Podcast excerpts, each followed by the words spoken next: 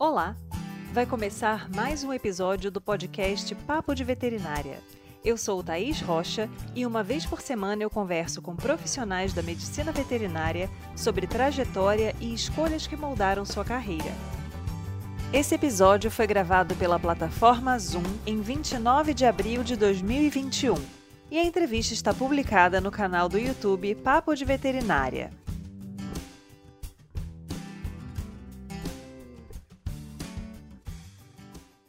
Será que a definição mais precoce da área em que se quer trabalhar é essencial para o sucesso na carreira? Pensando na cirurgia de pequenos animais, percebemos pela história de Guilherme Savassi que o empenho e o treinamento são bem mais importantes para uma formação sólida. Venha saber mais sobre as experiências desse profissional na área. Então, seja muito bem-vindo. Obrigada pela sua disponibilidade de estar aqui conosco hoje. Boa noite, eu que agradeço. Para mim é um prazer. Com certa frequência, a gente faz algumas lives e, né, e participa de cursos e tal. Mas um tema como esse, mais suave assim, é sempre bem agradável também poder participar e, e, e contar um pouco da, da história e da vivência é, nesse ramo da medicina veterinária, né, que é a cirurgia de pequenos animais. É, a área que você atua é uma área que desperta bastante interesse dos alunos. Bem comum a gente ter os alunos já entrando na universidade com a intenção de trabalhar com pequenos animais e grande parte deles acaba direcionando também para cirurgia. Então, já vou começar te fazendo uma pergunta que um aluno meu me fez, pediu para te perguntar. Que, assim, eu tenho a minha opinião sobre o assunto, mas eu não sou da área especificamente. Então, depois a gente discute um uhum. pouquinho. Mas você acha que existe a possibilidade da pessoa se formar e trabalhar especificamente na área, assim, exclusivamente cirurgião? Ou não? Você acha que é importante a pessoa passar por outras etapas durante a formação para se tornar um profissional mais completo? É, essa é uma, uma ótima pergunta é, e que até difere dois termos aí que são, são completamente distintos mesmo. Você não pode ser um operador. Operador, a gente pode é, é, até se referir a um operador de uma máquina ou de instrumentos, num corpo, né, numa anatomia. Existe uma, uma distinção grande entre o operador e o cirurgião. Então, o operador é aquele que executa muito bem uma técnica por ter treinado, por ter um tempo de experiência e, e praticado bastante o cirurgião ele, ele precisa é, é, fundamental que ele tenha uma experiência clínica também, principalmente na clínica cirúrgica, porque existe até um, um, um ditado de um cirurgião inglês, né, que é, Henry Marsh, esse cirurgião que agora está aposentado, mas ele dizia que o cirurgião demora três meses para aprender a fazer uma cirurgia, três anos para saber quando indicar essa cirurgia e 30 anos para saber quando não indicar. Então, se agora há pouco, antes de, de vir para casa, eu estava atendendo um paciente com. Atendi dois pacientes com é, ruptura do ligamento cruzado. Uma cachorrinha de 14 anos e já bem idosa, com comorbidades e tal. E uma outra de 3 anos, é, uma bulldog francesa, extremamente elétrica, né, com muita energia e com, com a vida toda pela frente. Então, não só a decisão por operar ou não, ou fazer um tratamento conservador, mas também é, por qual técnica optar, né? Isso aí a gente tem que ter bem claro, né? A experiência, na verdade, ela traz bastante essa é, essa clareza, assim, né? Para a tomada de decisão. Mas a, a experiência, e aí eu considero a residência é, um dos meus principais cursos assim que eu fiz, né, até hoje, e que é, também é outra questão que tem muito, muito, muita importância. É, se de repente a pessoa às vezes já parte direto para um mestrado, mestrado, doutorado na área da cirurgia especificamente, ela pode se tornar uma ótima cirurgiã, mas eu acho que às vezes pode queimar uma etapa que ela pode compensar de outra maneira, mas mas a residência eu acho que é um caminho muito interessante para ter essa vivência, para é, errar sendo tutor, tutorado ali, né, pelos professores e tal. E realmente, hoje, por exemplo, eu tenho na clínica o doutor Henrique, que é meu braço direito lá, ele ficou cinco anos me auxiliando. E hoje em dia ele faz a maior parte das cirurgias, né, as cirurgias básicas, ele faz todas, até algumas cirurgias mais avançadas também. A cirurgia é a última etapa de uma avaliação do paciente como um todo. Excluir outras doenças sistêmicas que ele possa é, ser portador e que de repente possa descompensar numa imunossupressão anestésica e cirúrgica. É, eu tinha já um pouco dessa, dessa visão também, embora eu atue na clínica de grandes animais, né, por cima, né, bem distante. Ah. Mas, de uma ah. certa maneira, eu vejo muita ansiedade dos alunos em saírem é, atuando na área em que eles têm a intenção de permanecer, uma vez se tornando profissionais, e nessa ansiedade, eu acho que acaba tendo perigo de pular essas etapas que são interessantes para uma formação mais completa, né? uma base mais sólida ali, para você até poder fazer uma escolha com um pouco mais de critério.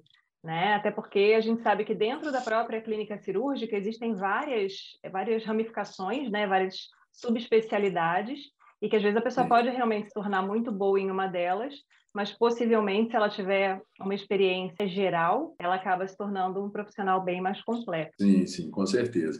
E existe uma tendência, né, é, do, no início da, da carreira, até existe um termo para isso chamado, chamado furor operandi, que é a vontade de querer operar tudo, né?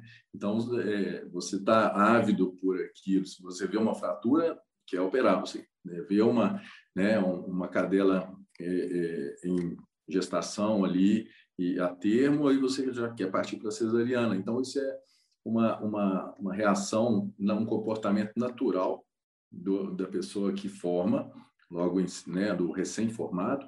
E isso, eu não sei como, mas é, de alguma maneira o ideal é que fosse pelo menos inibido um pouco para evitar às vezes cirurgias desnecessárias ou até o, o, o que a gente é, considera como a lei da, é da medicina, né, de Hipócrates, essa lei de não fazer o mal, em primeiro lugar. Então, uma cirurgia é capaz de fazer isso, de fazer o mal, de deixar o paciente numa situação pior do que ele estava. Então, a gente tem que pensar nisso, né? Se a cirurgia vai ajudar ou não. Uma, uma questão assim, né, que às vezes eu, eu conversando com profissionais de outras áreas, eu levanto umas, umas questões assim, fatos pelo qual a área é famosa. E os, os cirurgiões habitualmente têm aquela fama, né, de o cara que vai lá, que resolve a situação e que às vezes tem conflito com outras áreas. Então, eu até brinquei quando eu conversei com a Luísa, que é anestesista, falei, a culpa sempre é do anestesista, né? Quando o animal morre, tem algum problema, a culpa é do anestesista, né, do cirurgião. E o cirurgião em contrapartida. Você acha que é normal na área comum na área ter essa essa questão de por muitas vezes o cirurgião ser o profissional que vai resolver aquele caso, né, que não foi resolvido pela clínica, por exemplo. Alguns cirurgiões começarem a se achar mais importantes, mais relevantes, né, por serem aqueles que resolvem, ou não, não tem nada a ver, isso é, é, lenda da área? Não, eu acho muito frequente isso mesmo, muito frequente e característica, não posso dizer uma característica, mas uma, uma reação que a pessoa pode ter, né, e pode desenvolver aquele comportamento, e ela tem que se policiar também em relação a isso. Eu sou muito ligado ao budismo e, e, e a humildade, né, ela é, tem que ser exercitada diariamente, assim. Então, não é porque você fez uma cirurgia, uma técnica é, é, complexa, uma técnica diferente, e o paciente é, sobreviveu e, e, resolveu, vamos dizer assim, que é, é, sempre existem situações em que você nunca viu né, que você realmente é, é, não tem experiência. Eu continuo sem experiência em várias técnicas e isso é ilimitado. Talvez, assim, vamos supor, uma, uma vez eu fui operado, fiz uma cirurgia no ombro. Então, o, o, o profissional que me operou, operava só o ombro. Aí fica mais fácil de cercar tudo. Mas no caso de um cirurgião geral, como eu sou, é, as áreas são, são amplas demais. E nós precisamos muito da equipe. Aí a gente entra nesse tema da interação com o anestesista. Né? É, o que eu vejo, e aí é uma autocrítica, quando eu, eu me formei, logo no início e tal, era de, de não, não levar tão é, em consideração ou com tanta importância os exames pré-operatórios. Mas, com o tempo, eu fui parando para pensar, eu, a, a sobrevivência desse paciente ou a, a, a evolução pós-operatória, ela vai ser importante pela minha atuação, pela atuação do anestesista, e às vezes eu acho a posição do anestesista um pouco ingrata em relação a isso, porque é mais ou menos a posição do goleiro no futebol, né? Quando fica 0 a 0 ele não aparece. Agora, quando tem uma, uma goleada, é como se o cirurgião fosse o atacante. E, e quando perde, né? ou no caso, perde o paciente, o goleiro deixou passar uma bola fácil, vamos dizer assim. É, então, existe isso é, é, culturalmente. Lá na clínica, até hoje, todas as vezes que nós perdemos um paciente, eu mesmo que dou notícia, né? Então, isso é, é, porque realmente eu não acho que a culpa seja do anestesista.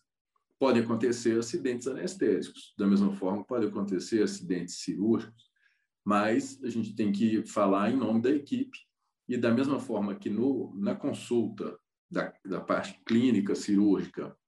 Eu abordei os riscos, eu conversei sobre ah, todas as possibilidades, eu fecho ali, né, é, o caso, né, eu converso com o tutor, faço uma conclusão com ele, isso é importante conversar sempre pessoalmente, e até uma tarefa difícil que a gente desenvolve uma maneira de falar e, e a maneira de abordar a ocorrência de um, de um óbito, por exemplo, ou de uma complicação grave, a gente desenvolve com o tempo. E a última consideração em relação a isso é que hoje em dia, como eu trabalho todo dia com. É, elas se revezam, são duas anestesistas, mas é fácil de acostumar.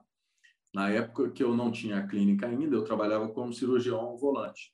E cada hora era uma anestesista, cada hora era uma sala de cirurgia diferente, em condições diferentes, eu levava tudo. Se tivesse uma mesa lá, era possível operar. Eu levava instrumental estéreo, até foco cirúrgico, levava tudo. Mas é muito cansativo e essa questão de você não não ter a confiança, não porque você acha que aquele profissional é ruim, mas você não conhece, né? Então, você opera até mais tenso um pouco, assim. Então, é, é operar em casa, vamos dizer assim, né? na nossa sala de cirurgia, no nosso bloco cirúrgico, isso não tem preço. É muito bom. E com a equipe que a gente está acostumado, né? Porque o momento da cirurgia, ele não precisa ser um momento tenso obrigatoriamente. Existem trabalhos é, até antigos que eles fizeram nos Estados Unidos, comparando a, a, a execução de uma técnica pelo mesmo cirurgião, ouvindo uma música que ele gosta e, e, e, sem ouvir aquela música. Então, e o desempenho muito bom, muito melhor até com ele escutando. Então, é, é, com frequência a gente coloca uma música no bloco tal, né? A gente tem até aquela Alexa lá, e aí a gente, às vezes, quando está um momento mais tenso, pede para parar, e aí depois volta a música mais baixa e tal, tudo dentro do, de um limite assim de normalidade. É, é, interessante, eu achei bacana as suas considerações, porque a gente sempre vê, às vezes, até nos próprios alunos, né? Os alunos que querem ser cirurgiões, às vezes já começam a se achar durante a graduação. O cara nem se formou ainda, já está correndo a barriga. Não, eu vou ser o cara que vai resolver, eu vou ser o cara que vai operar, e eu faço, eu aconteço.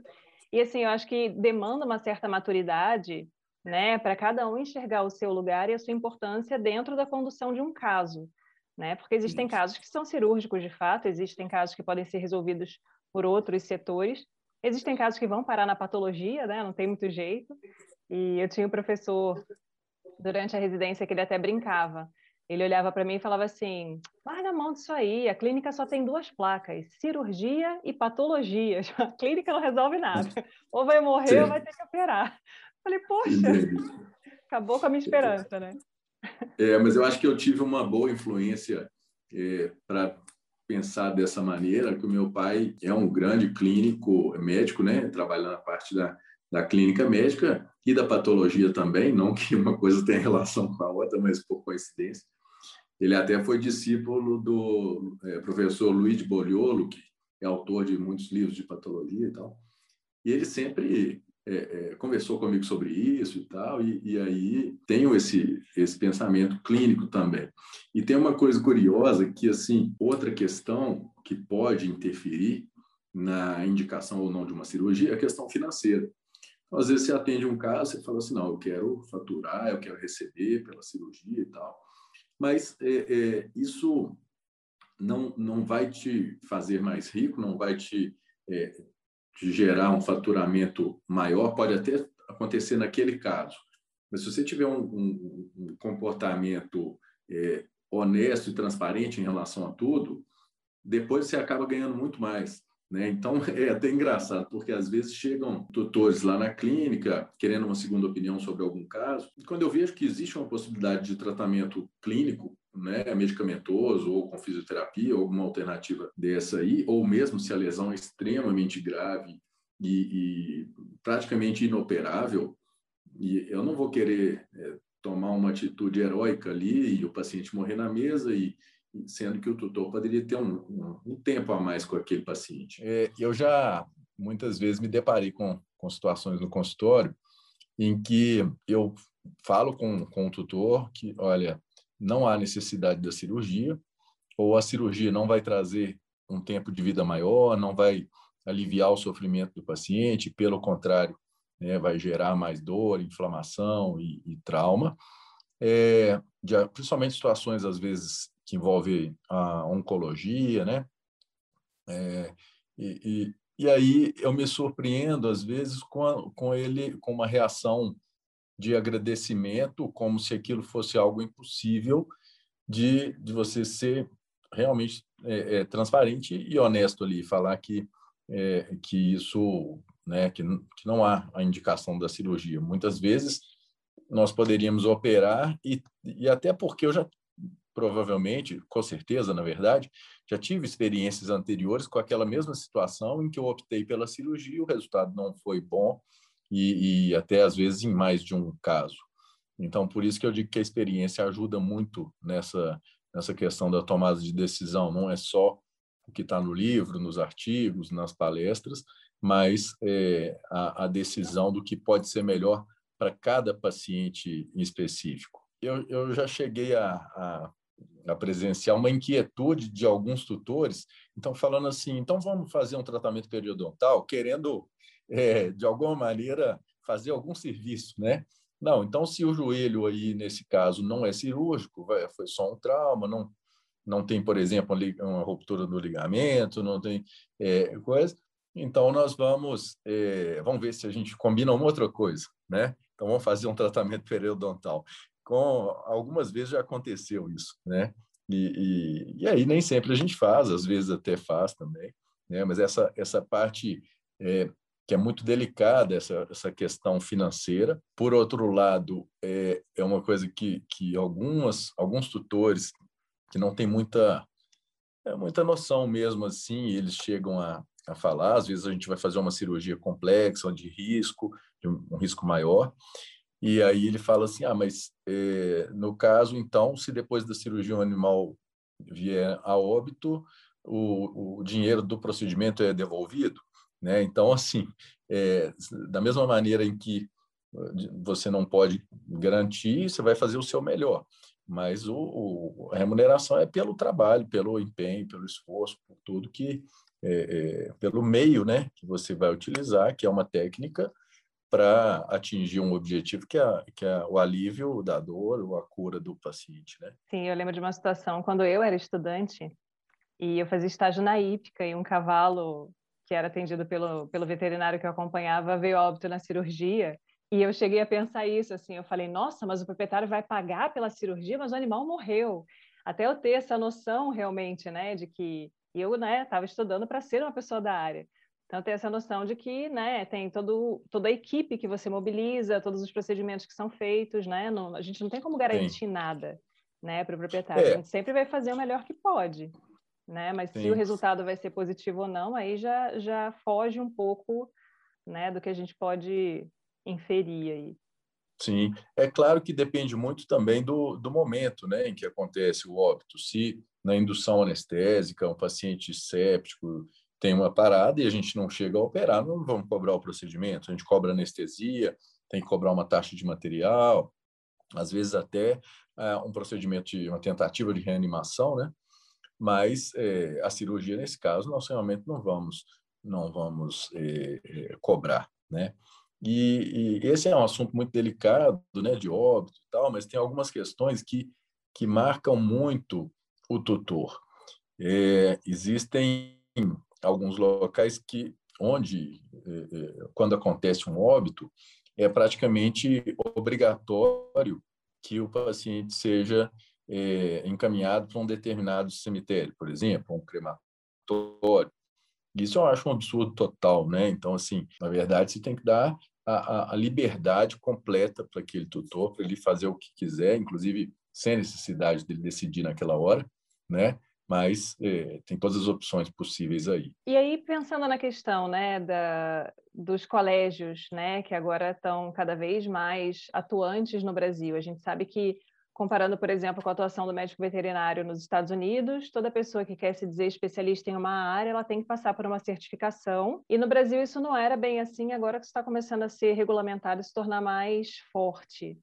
Então, na Sim. sua opinião, qual é a, a, importância, qual é a relevância, qual é a, a motivação principal que diferencial traz para um profissional ser é, filiado ao, a um colégio, como colégio né, de brasileiro de cirurgia e anestesiologia. Então, é um tema bem interessante e até atual, é, não só no Brasil, mas é, para mim em particular também, porque eu estou tendo a honra, né, o prazer de, de estar tá na, na diretoria do Colégio Brasileiro de Cirurgia, na diretoria atual. E em relação ao, ao, ao aos títulos de especialista, é uma tendência mesmo, né, que de cada vez mais os profissionais que querem atuar numa área isso não é obrigatório que ele tenha um título de especialista, mas quando eu fui fazer a minha prova em 2017, eu encarei como um desafio para mim mesmo, né? Independente, porque eu já tinha claro para mim que eu não não iria seguir uma carreira exclusivamente acadêmica. Eu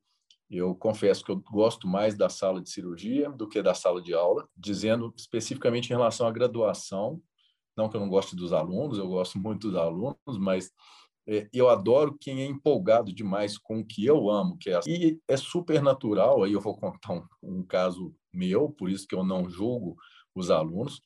Mas quando eu formei em 1998, no final do ano, eu estava formando em graduação e fazendo vestibular para administração. Eu não sei o que deu na minha cabeça que eu cismei que ia fazer isso. Então, eu desconfiei que eu gostava de cirurgia ao longo da graduação, mas eu formei praticamente sem saber nada de pequenos animais. E aí, eu, no, ao mesmo tempo em que minha turma estava fazendo a viagem de fim de curso, eu estava no primeiro mês do curso de administração. E aí eu detestei, eu falei, não, não é isso que eu quero. É, aí eu me arrependi e voltei para a veterinária. E aí que eu fui fazer estágio, mais, né, é, com mais compromisso e tal. E, e, e, dali em diante, aí eu não olhei para trás e foi fundo mesmo. Voltando aqui à questão do, do, especialista, hoje em dia já tem o Colégio Brasileiro, que inclusive eu não sei se isso entra numa rixa, mas talvez sim. Antes era o CBCAV, que era o Colégio Brasileiro de Cirurgia e Anestesia Veterinária. Aí é, houve uma separação, né?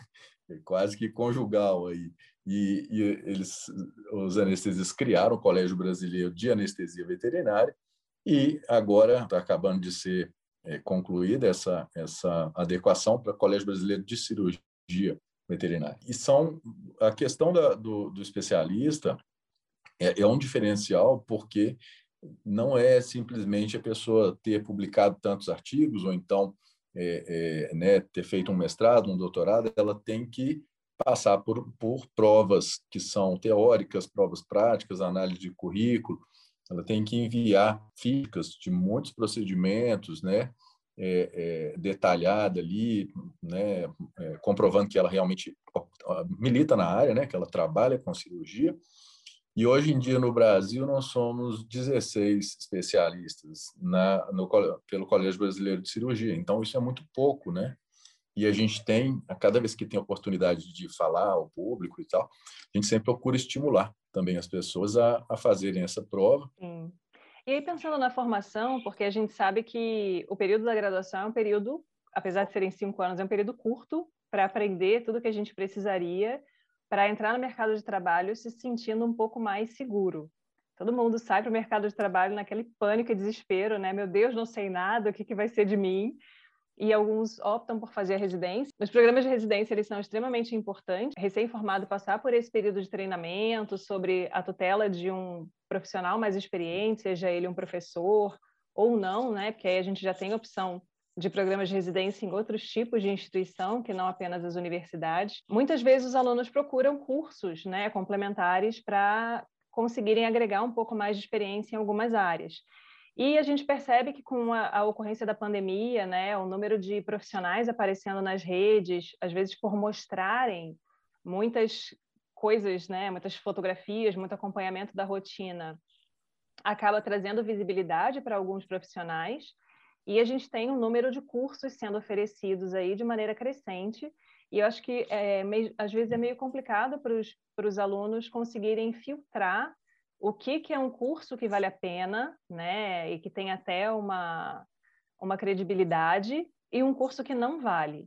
Então, pensando na sua área, qual você acha que seria o melhor critério para selecionar quais são as atividades que valem a pena em termos de formação profissional, daquelas que talvez sejam mais aquela campanha de arrecadação de dinheiro? É, eu acho assim que é difícil às vezes tem, um, tem algumas instituições privadas mesmo que, que fazem cursos, e que tem tradição, mas eu acho que o principal é, é ver o corpo docente, né? Quem vai é, dar a aula ali, se, se é uma pessoa que tem um, um, aí sim, né? Que tem um currículo, que tem uma experiência naquele tema e tal, porque é, não só para para ministrar esses cursos, mas também o, todo profissional ele, ele hoje em dia indica alguns especialistas, mesmo que ele não, que aquele profissional não tenha um título de especialista, por exemplo, acho que fisioterapia não existe um título de especialista no Brasil, até onde eu sei, mas a gente chama de especialistas, né? Então, vou indicar um fisioterapeuta depois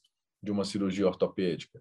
É, existem aqueles que, que fizeram cursos, que é, é, não necessariamente têm experiência, porque a pessoa tem que começar de alguma maneira, mas ele tem que fazer um curso é, é, né, que, que, que, permita que ele vai executar bem aquele trabalho.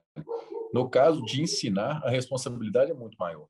Então, né, é, simplesmente você faz uma matrícula num curso e tudo que você tem que ter um espírito crítico, né? Você tem que é, é, questionar ou pelo menos confirmar aquela informação.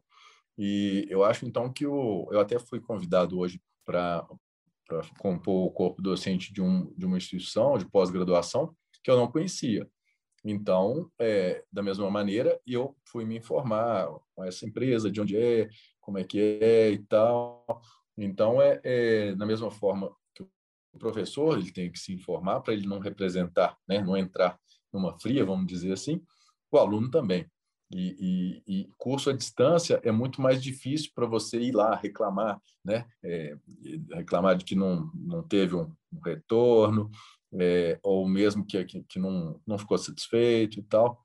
Mas a responsabilidade é muito grande, né? É muito grande para aquele que vai é, tentar transmitir, principalmente de maneira online, a questão da cirurgia, porque a cirurgia é essencialmente prática, a teoria, a pessoa é, tem que ter uma conjugação das duas, não tem jeito, né? No caso da clínica também é muito importante a prática, né? Mas a cirurgia talvez um pouco mais, porque são, são muitas técnicas, maneira de apertar um pouco mais ou um pouco menos um ponto, é, todos esses detalhes que vão além da descrição de um livro. É, e pensando na questão da, do ensino, né, da educação, de como as pessoas vão praticar até chegarem a serem capacitadas o suficiente para botar a mão no animal vivo, né? E sabendo, por exemplo, todas as restrições que existem hoje em dia, com muita fundamentação, inclusive, né, para reduzir o uso de animais em experimentação, o uso de animais em aulas práticas. A gente sabe que existem técnicas que podem ser empregadas para reposição, reposição não, para substituição, se uso em animais, experimentar ali em cadáveres, né, fazer as técnicas em cadáveres. Qual você acredita que seja a forma mais interessante para o aluno praticar, para o aluno aprender as diferentes técnicas? É, esses recursos de, é, de ensino, né? Esse ano até deve ter um, um encontro do Colégio Brasileiro de Cirurgia, também tá, provavelmente deve ser virtual, mas ele trata dessas, dessas possibilidades desses recursos. É, dentro da microcirurgia, por exemplo, que me veio à cabeça aqui agora, existem várias, várias técnicas, por exemplo, para suturar uma pétala de, de, de rosa. É, ela simula bem uma veia que você vai, vai depois suturar. Então, o exercício de manipular um tecido delicado já te ajuda demais para depois você realmente é, é, atuar num tecido vivo, né? E não fazer daquele paciente uma experiência sua é, sem nenhum, sem nenhuma outra experiência anterior que não não fosse causar mal né, a ninguém. Então, assim, essa a questão de cirurgia em cadáveres, desde que autorizado pelo tutor, é, foi o que eu sempre fiz ao longo da vida. Então, é, sempre que eu tinha um procedimento, eu estava dentro da instituição, ou, ou no mestrado, ou na, no, no, na residente, executava da mesma forma que existe a necrópsia, é, né, o, o, treinamento da técnica, o ensaio da técnica num cadáver, e no dia seguinte, né, é, ou às vezes até no mesmo dia, você realizava aquela cirurgia de forma muito mais tranquila. Então essa foi a experiência que eu tive assim ao, ao longo da vida e que me ajudou demais. E outra questão que eu volto a reforçar aqui é que um, um, eu considero que para ser um, um, bom cirurgião, não estou dizendo falando de mim não, mas é o que eu penso sobre a é, sobre a é, o objetivo que é alcançar, né, ser, ser um bom cirurgião. Antes de mais nada, você tem que ser um bom auxiliar por muito tempo. Né? O auxiliar, é, por definição, é aquele segundo cirurgião que, se o, se o, o cirurgião principal daquele procedimento passa mal, o, o auxiliar ele tem que conseguir assumir e terminar aquela cirurgia de, né, de alguma maneira. Então, é, eu lembro bem de um, de um amigo médico contando que ele estava num estágio no meio da cirurgia e, e, o, o, e o cirurgião teve uma desinteria ali no meio do procedimento. E aí ele teve que sair às pressas da sala e o, o, auxiliar teve que assumir, né? Então, em alguns casos, ele, ele sabe a técnica toda, em outros casos, não. Então, o, o, o cirurgião, acho que, além de treinar a, né, a sua habilidade e tal, ele tem também que auxiliar muito tempo antes de começar a, a fazer e assumir a responsabilidade de uma, de uma cirurgia. Eu lembro de colegas da residência, a gente sempre tinha uma troca bacana com pessoas de outras áreas, e aí as meninas que faziam cirurgia de pequenos diziam que treinavam tricô para desenvolver destreza em ambas as mãos, para poderem Sim. ter mais habilidade durante a cirurgia. Não sei se os meninos gostariam de fazer tricô também para aprender crochê, né? Coisas bem é. minuciosas.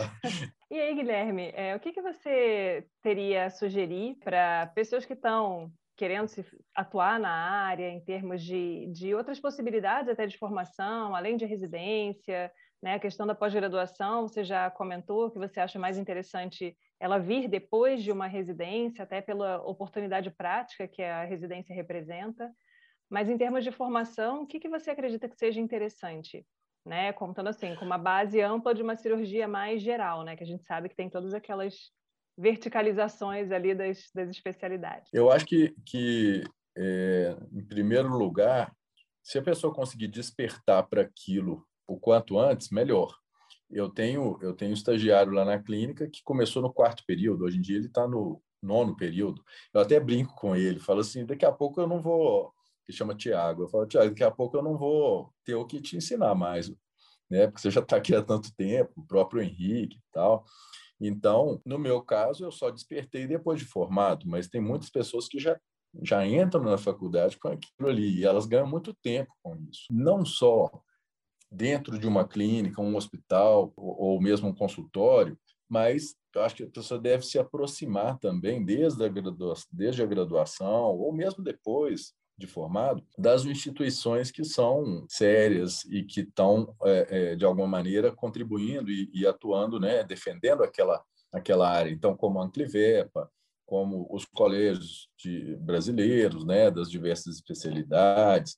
É, então, existem existem essas instituições justamente para ajudar as pessoas, né? Ajudar os, uh, os graduandos. Existem pessoas também que se formam e trabalham com é, suínos e depois acaba eu mais é uma área que recebe muitos é, imigrantes, vamos dizer assim. Mas é, o que eu considero assim em mim mais é, importante, é, não foi nem o mestrado, o doutorado, isso foi, foram consequências, mas é, é o, o, o, prazer e o gosto mesmo por, aquilo, né, pela cirurgia.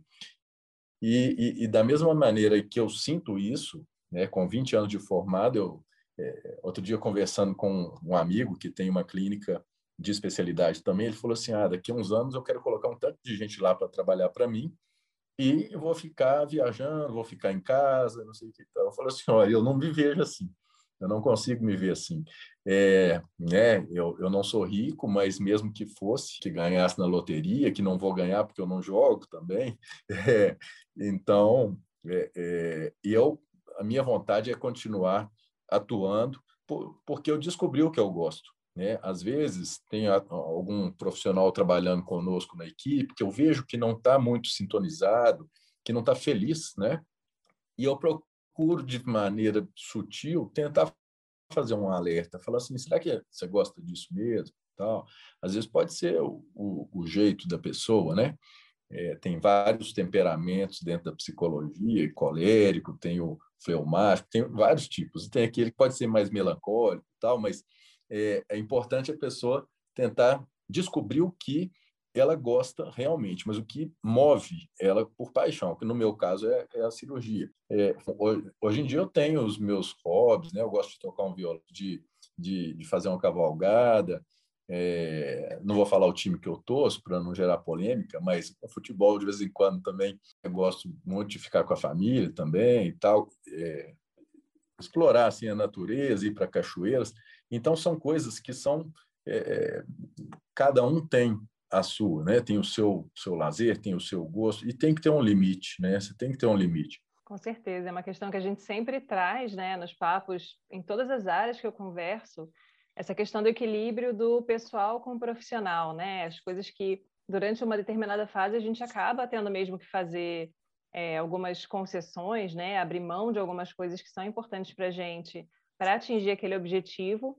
Mas eu acho que o mais difícil é realmente é, conseguir chegar ao ponto de enxergar quando é suficiente e a gente tem que dar uma freada e focar em outras coisas que às vezes acabaram sendo um pouco negligenciadas, né? Então, eu acho que é bem importante a pessoa constantemente buscar esse equilíbrio. Eu acho que com a, o advento da pandemia, né? As pessoas que estão na graduação agora estão passando apertado com essa questão de atraso, sair para estágio curricular, né? Aquela dúvida de como vai ser a vida, né? Eh, pós-pandemia, né? Que a gente ainda está no, no, durante, mas eu acho que é bem, é bem interessante isso aí e levantar outras questões também, né? Que eu acho que existem alguns paradigmas, né? Das pessoas acharem que é, quem se dá bem na área é quem soube a vida inteira que queria trabalhar com aquilo e não foi o seu caso, né? Só depois que você formou que você foi despertar para a área que Sim. você atua hoje. Eu não tenho nenhum problema em comentar sobre isso, até porque eu acho que ajuda muitas pessoas. Às vezes vão estagiários lá na clínica de vários estados diferentes, várias cidades, locais diferentes, e aí a pessoa acha que eu entrei no primeiro período já fazendo estágio na cirurgia, e quando eu conto a minha história, eles ficam extremamente aliviados. Então, é, é, essa é outra questão. É, primeira, em primeiro lugar, descobrir o que você gosta. E, em segundo lugar, acreditar em si mesmo. É, existe, na parte da cirurgia, existe muito isso. Ah, mas eu nunca vou conseguir. Ah, mas eu vou deixar o pedículo escapar. Ah, eu não vou conseguir apertar o nó como, como deveria. Então, você tem que estimular a pessoa para que, ela, para que ela acredite em si mesma. Existe sempre numa cirurgia uma tensão basal. Ela é importante para você não ser negligente, mas ao mesmo tempo ela não pode te dominar, né? Ela não pode te, é, é, te assustar, não pode te prender. Você tem que ter aquela tensão que é a preocupação de estar fazendo tudo certo, de conferir as coisas várias e várias vezes para que tudo, tudo corra bem e, e você não esqueça uma pinça na barriga do paciente, por exemplo, coisas assim que se você pensar uma vez, você acha um absurdo, mas você pensa em quantas vezes você vai fazer aquilo, aí a chance já aumenta um pouco. Então, essa, essa metodologia de trabalho, né, seguir os passos sempre ali naquela rotina, é, que no meu, no meu ponto de vista não é um termo ruim, né? É, rotina para mim eu, é bom, né? Eu gosto da rotina do meu trabalho porque me agrada bastante. Sim, com certeza. E aproveitando que você tocou em rotina, conta aí pra gente como é que é um dia, lógico que né, cirurgião, cada dia é uma novidade, não tem, né? Toda, toda segunda é ovariosterectomia, toda terça é ortopédico, mas como é que é um dia típico de trabalho para você? Como é que você, nesse ponto da sua carreira, organiza a sua rotina de trabalho? A, a rotina, né, como eu falei, é um termo que, no nosso caso, é bem variável, que a gente trabalha com cirurgia e emergências de todos os tipos, mas lá na clínica nós não optamos por não fazer vacinação, não atendemos pacientes com doenças infecto-contagiosas, e essa triagem é feita às vezes até pelo telefone mesmo, é, porque se nós fazemos cirurgias de problemas congênitos, um paciente com PDA, por exemplo, com 3, 4 meses de idade, que não tem sistema de imunização é, né, não tem uma imunização uh, adequada ainda, é, eu não quero submetê-lo a um risco de contrair uma parvovirose, uma sinomose, o que for. Né? Vários e vários colegas já, já falaram, não, passa a atender também essas doenças e fazer vacinação também e tal, mas eu reluto e continuarei assim relutando por esses 20 anos, falando assim, não, aqui eu trabalho só com cirurgia, é, e emergência. Na parte da manhã, nós fazemos as cirurgias e a partir aí, dependendo da cirurgia que tem, eu começo a atender às 14 ou 15 horas, né? E aí eu vou fazer os atendimentos de consultas e retornos. As cirurgias programadas a gente faz de segunda a sexta, mas cirurgias de urgência em qualquer momento, né? E aí nós temos outros cirurgiões também que fazem procedimentos, mas vamos supor, no, quando aparece um gato com um trombo na horta, por exemplo, é uma cirurgia muito específica, uma cirurgia vascular, e que a gente tem que operar em até seis horas, é o ideal, depois que esse trombo desce do coração e para ali na trifocação da horta. Então, nesse caso, eu tenho que ir de madrugada, não tem jeito. Em muitas situações, quando tem, por exemplo, procedimentos extremamente complexos e, e, e com tempo de duração é, indefinido, às vezes a gente reserva aquela manhã só para aquele tipo de cirurgia, e aí eu entro mais ainda na questão do cirurgião como anestesista, mas num, num, num efeito contrário, no sentido de valorizar o anestesista. Como a gente sabe que muitas cirurgias é, é, demandam demais do anestesista, dele fazer, puxar drogas, monitorar, fazer uma ventilação e tudo. Então, em muitos procedimentos, a gente trabalha com as duas anestesistas juntas e remunera as duas anestesistas para anestesiar um único paciente. Então, isso, essa é, essa é outra questão que eu procuro é, prezar muito, porque senão a gente pode acabar perdendo é, é, um paciente, sendo que ele teria mais chances com uma equipe maior, né?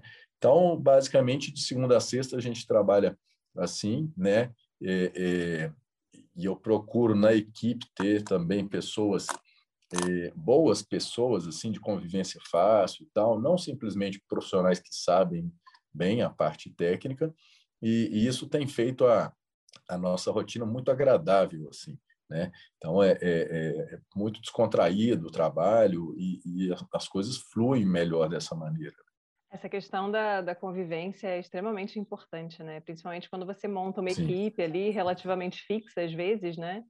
E tem que ter realmente uma boa interação entre pessoas, senão o trabalho não, não vai sair da mesma forma, né? Não tem nem como. Sim, exatamente. Eu também penso assim. Então, muito obrigada pela sua disponibilidade, por vir aqui contar a sua história, contar um pouco da sua trajetória profissional e deixar aí várias dicas preciosíssimas para quem quer atuar na área. Tá, joia. Eu que agradeço muito pelo convite, foi um prazer, tá? É, pode contar comigo, né? Sempre que, que quiser, eu estou à disposição. E, e, não só você, como também é, os outros alunos, né? Ou pessoas que tenham alguma ligação com, com a cirurgia de pequenos animais, que eu estou aí à disposição no que puder ajudar. E aproveito aqui pra, também para para reforçar a questão do Colégio Brasileiro de Cirurgia, que é uma instituição muito legal assim para o pessoal procurar. A gente está agora já programando o primeiro evento, que vai ser um evento inclusive gratuito do, do colégio, com o intuito de trazer o pessoal mesmo para estudar a cirurgia, para evoluir na ciência e ver para que a gente possa ver crescer e, e, e, avançar cada vez mais a área que a gente tanto gosta de que é, que é o nosso trabalho. Este foi o Papo de Veterinária. Obrigada por ficar conosco até aqui. E não esqueça de compartilhar com seus colegas que também gostariam de saber mais sobre a profissão. Toda quarta-feira temos vídeos novos no youtube.com/barra Papo de Veterinária. E às segundas-feiras estarei aqui com vocês para mais um episódio. Até lá!